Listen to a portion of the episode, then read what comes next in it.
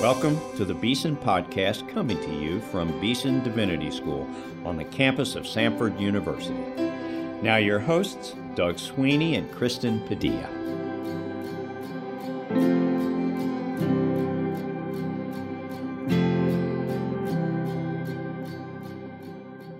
Welcome to the Beeson Podcast. I'm your host, Doug Sweeney.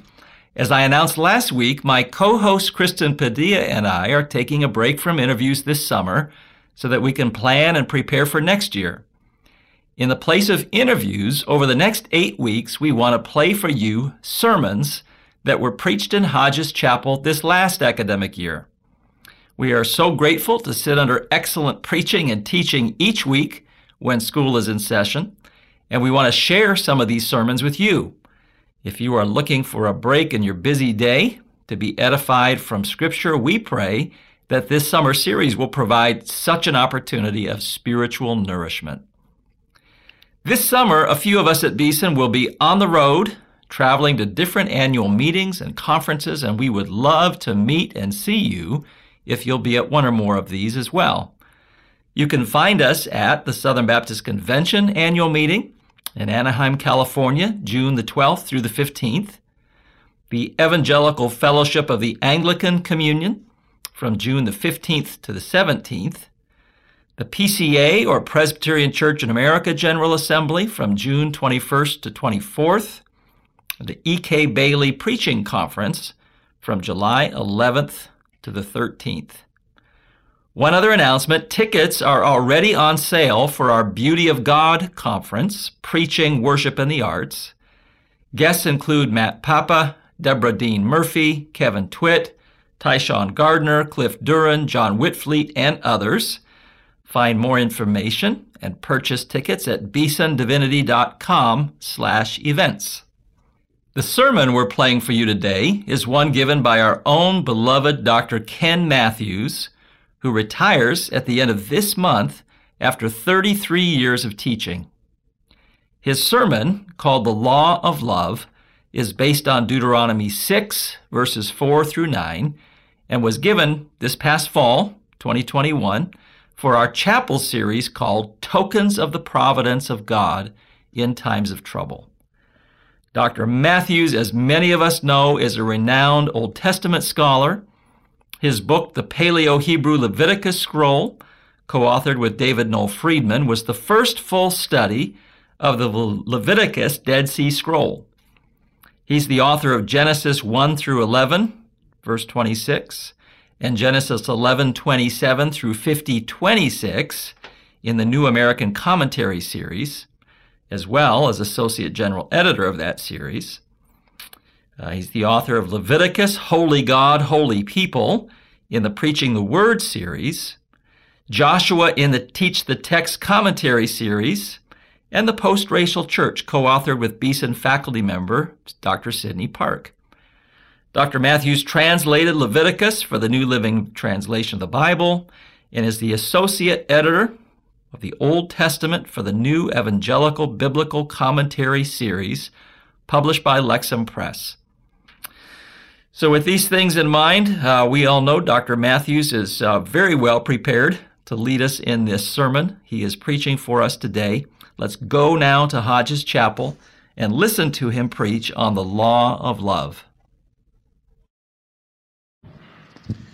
If you will turn in your Bibles, we have a reading from Deuteronomy chapter 6, verses 4 through 9.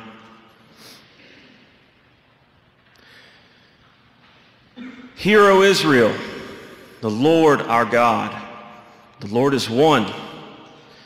You shall love the Lord your God with all your heart, with all your soul, and with all your might.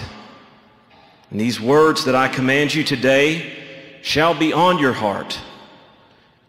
You shall teach them diligently to your children, and shall talk of them when you sit in your house, and when you walk by the way, and when you lie down, and when you rise. You shall bind them as a sign on your hand, and they shall be as frontlets between your eyes.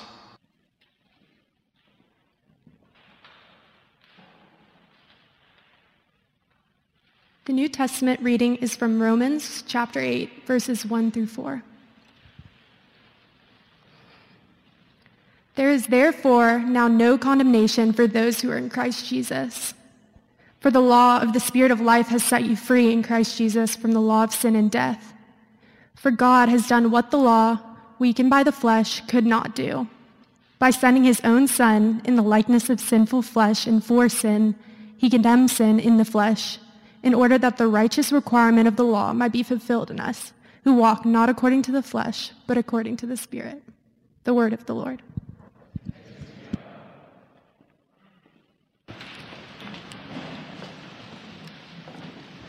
I've attended many chapel services across the years, at many conferences.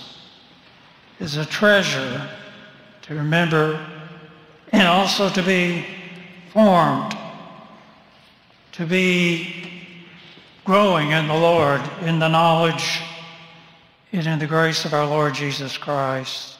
What a beautiful setting as we've reflected through the years on the glory and the holiness of God and the beauty of our Lord. Today we're going to be talking about the law of love. Now there are some who will think that law and love, well, they're contradictory. They don't have anything to do with one another. They kind of feel like it the way uh, Bobby Fuller in his Fuller 4 sang of it in 1966. Here are the words. I'm breaking rocks in the hot sun. I fought the law and the law won. I fought the law and the law won. The law is restrictive. It's unforgiving. It's unrelenting. It's oppressive. It's crushing. How can we have law and love in the same room. But the Apostle Paul helps us in this. He tells us in Galatians 3 that the law is not contrary to God's promises. God forbid. For the law and the promises fit together in great harmony. Then there are those who take the position that, well, what we need to do to fit these two together is we just simply have to trim the law. It's sort of like doing a jug, uh, jigsaw puzzle. And you come down to the last few pieces and none of them fit. So you take out your scissors and you trim the pieces and they fit perfectly. And so the thought may well be that we just have to take out some of those ugly things that are said in the law. But both the Apostle Paul and the Apostle James tell us that uh, you can't do so. Because everybody who lives under the law is under the whole law. And James tells us that whoever keeps the entire law even if they fail at one point, is a failure of the whole law. Well, there's a better way to see it all, and that is that the law and love are friendly companions. For example, listen to the psalmist who says, the delight of the man is in the law of the Lord and on his law he meditates day and night. And in another place, I delight, delight to do your will. O my God, your law is within my heart. And then listen to the Apostle Paul, for I delight in the law of God in my inner being. The law is holy, and the commandment is holy and righteous and good. Now, before we begin to get into the passage, we are told by the rabbis there are 613 commandments in the first five books of the Bible Genesis, Exodus, Leviticus, Numbers, and Deuteronomy. uh, the Pentateuch, we say, or for the Jewish tradition, Torah. Uh, that's a lot of ground to cover during this hour. But I am compelled, in terms of the spirit of the law, to give you a long introduction, a lengthy exposition, and of course a conclusion that is forevermore. And I say all that just to remind us that our passage for the day, the ideas of law and love, are far deeper than we have time to reflect upon. And so in order to bring to the table what must be in our minds when we read this great law calling us to love, I want to remind us that the law is anchored in God's promises. We speak of it as covenant. And probably the best way to understand covenant is simply as a relationship so God in his kind mercies chose to give to the ancestors of Israel promises, promises of blessing, promises of prosperity, promises of his own love and care. And so we find in Deuteronomy 7 and also in chapter 10 that God, out of his love, chose the ancestors. And it was because of that then that their um, legacy or their descendants were to also receive the promises. And God chose then to work through the law. Now the law did not redeem. It was at Passover that the people of God became indeed his people. And it was in the giving of the law at Mount Sinai that God gave the law as a means of, in a temporary way, to maintain that relationship, to guarantee and assure that he would be their God and they would be his people so that the law is grounded, it's based, it's embraced within God's love. Some may think that the law is a straitjacket, but actually the law is better understood as a bulletproof vest given by God to protect his people, to ensure that he would be their God, providing for them in a hostile way, in a hostile environment. This is because, as you know, with a bulletproof vest, what's the purpose of it? It's to protect what is most dear to us, and that's our lives. That's our heart. Even so, God gave the law to protect so that they might be his treasured people, to protect them, to provide for them. It was a means, as I uh, indicated earlier, by which God, in his great holiness, made it possible through worship and provision of sacrifice for this relationship between God, this covenant, his realized through his elective love. And so there may be some who are saying, well, uh, God in the law, well, he's a holy God. What about those places where it speaks of his wrath against sinners? This is how the Lord defines himself. He speaks of himself is abounding in love and does not leave the guilty unpunished. What he's speaking of there is justice and how God does abound in love, but also justice.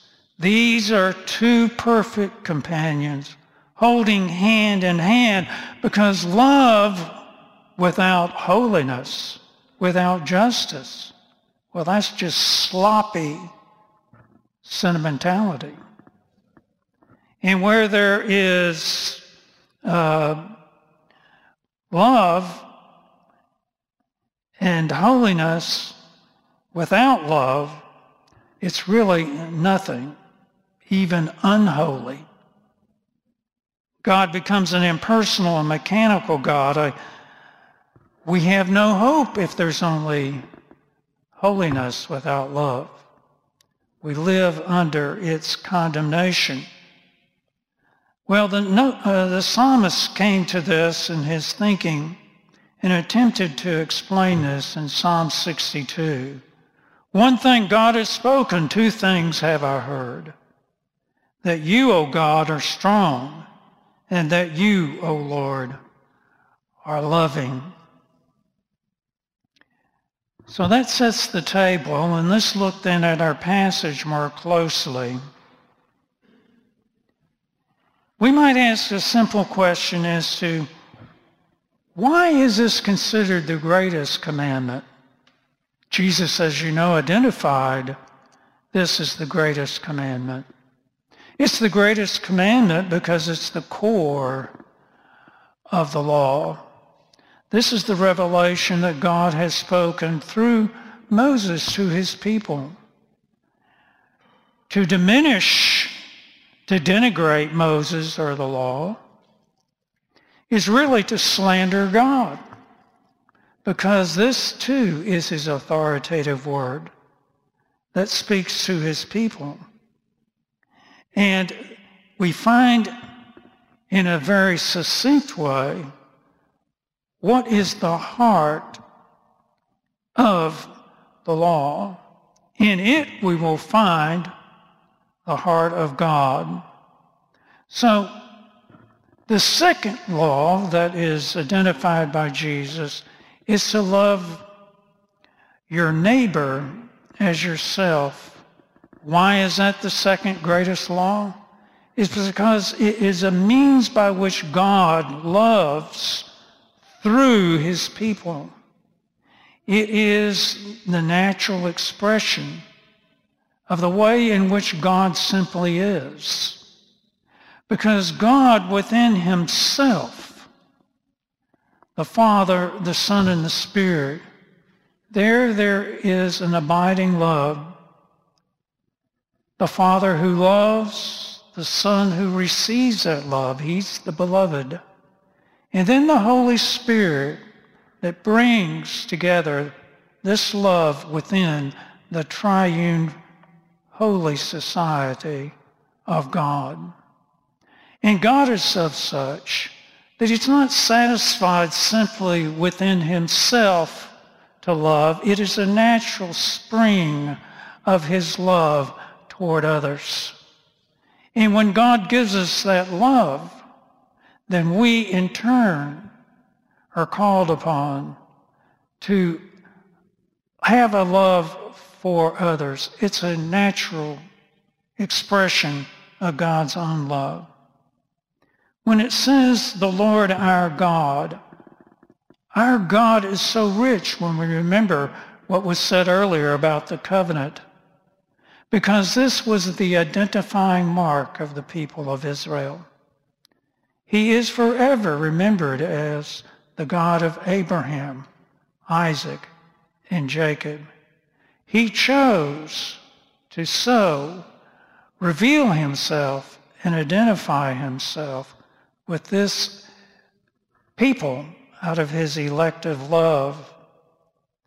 Identity is an issue today that has made its way into popular culture as well as within the church. In the Middle Ages, your identity was pretty much determined by what your father did. If you had a father who was a farmer, you were a farmer. And then when we leap forward to more recent times, Your identity was often determined for you by your community and what uh, you would do for the community. And your honor would be as a consequence of your obligations and responsibilities to your community. But what of today? One of the interesting things about the last several decades is how now people are uh, uh, creating on the basis of their feelings largely what their identity is. Whatever you feel yourself to be, you're free to create. Well, there's a better way. I think that what you will find, the better way to be, an identity as a member of the household of faith. And this we have in our Lord Jesus Christ as he has made us his own in his family and he has created us anew.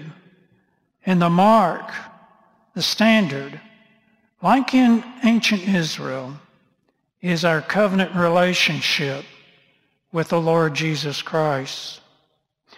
When it speaks of oneness, what immediately leaps to mind is the monotheism, the one God versus the many.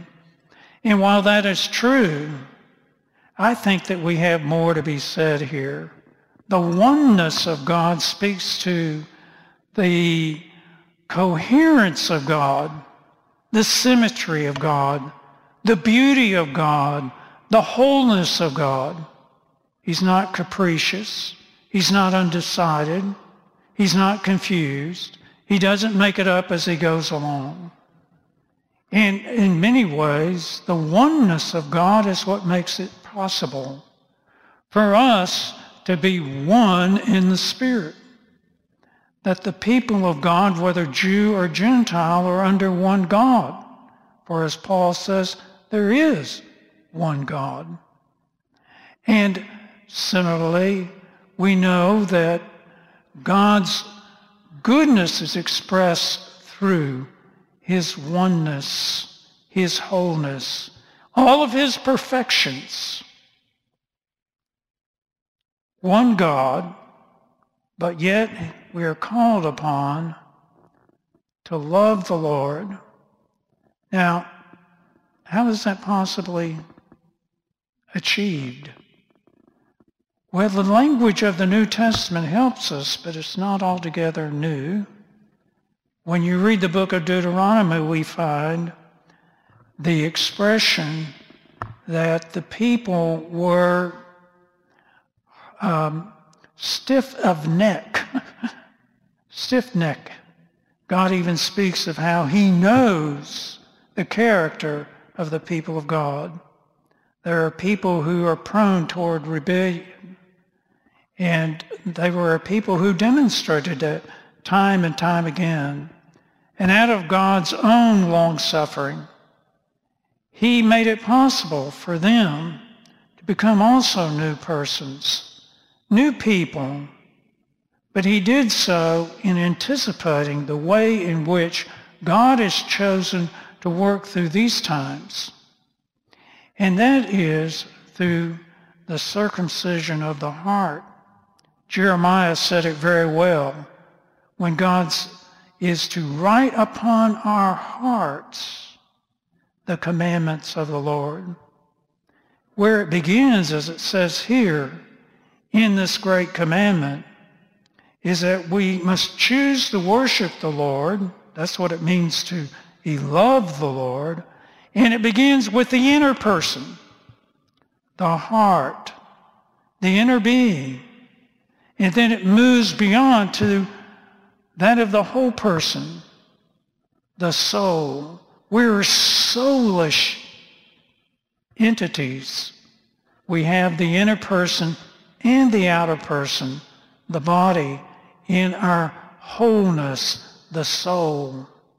And then to do so with might. You know, sometimes I think we get this reversed. Sometimes we think that the way in which to achieve the righteousness of God and our relationship with God is through giving might first and through a performance of might and strength and devotion. We try and we try and we try and we try harder. The good things. But that will not bring us to God. He has to remake us. He begins from the inside out. He's got to make covenant keepers. And he does so by the coming, the giving of the Holy Spirit. Remember where the Apostle Paul says in Romans 5 that the Spirit is the one who sheds the love of God in our hearts. And just as it was God who must circumcise the heart, just as Jeremiah said it is God who must write the Ten Commandments on our hearts, is the Spirit of God who invades us through our faith in the Lord Jesus Christ that will transform us from the inside out, not from the outside in. And so when we receive the Lord Jesus Christ, then that renovation, then that new creature emerges. And then lastly, I want to mention that the law is a matter of lifestyle. This is what we find when it has to do with teaching, as it says here, to teach our children. And this is a lifestyle. It's not in a formal setting, but it becomes such a part of our lives that it matters not whether we are inside or outside or the beginning of the day or the end of the day. We exhibit it in the way in which we live. How's that true for us today? Well, the Apostle Paul says as much as we saw in Romans 8, verse 4 when he's talking about how the law's requirement for righteousness is accomplished for us and in us when it comes to walking not according to the natural flesh, the sinful nature, but according to the Spirit. This righteousness is a matter of living out this right relationship with God. And how can we do that? We can only do that through the empowerment of the Holy Spirit. I want to conclude with an illustration of the woman at the well on John 4. You'll remember that the disciples have left for a, a bit and Jesus was at the well of Jacob and the Samaritan woman came to draw water. And Jesus engaged her, asking for water. And then he explained to her that he had a water, a living water, a water that would quench her thirst for an evermore. And you remember the disciples returned and appeared, and what did they see? They saw a Samaritan woman they saw a gender, a woman. And they saw a woman with a background. But what did Jesus see? He saw a thirsty woman. He saw her heart. And he called upon her to drink of his waters one that would come from like a spring or a fountain that would be bubbling up and it would give a life forevermore. Where do we stand when it comes to experiencing and to giving the love of God so richly bestowed upon us? It is through receiving our Lord Jesus Christ by faith and acknowledging the presence of the Holy Spirit who through the love of God the mercies and kindness of God, in his beauty, he draws us into the family of love. And he says, forevermore.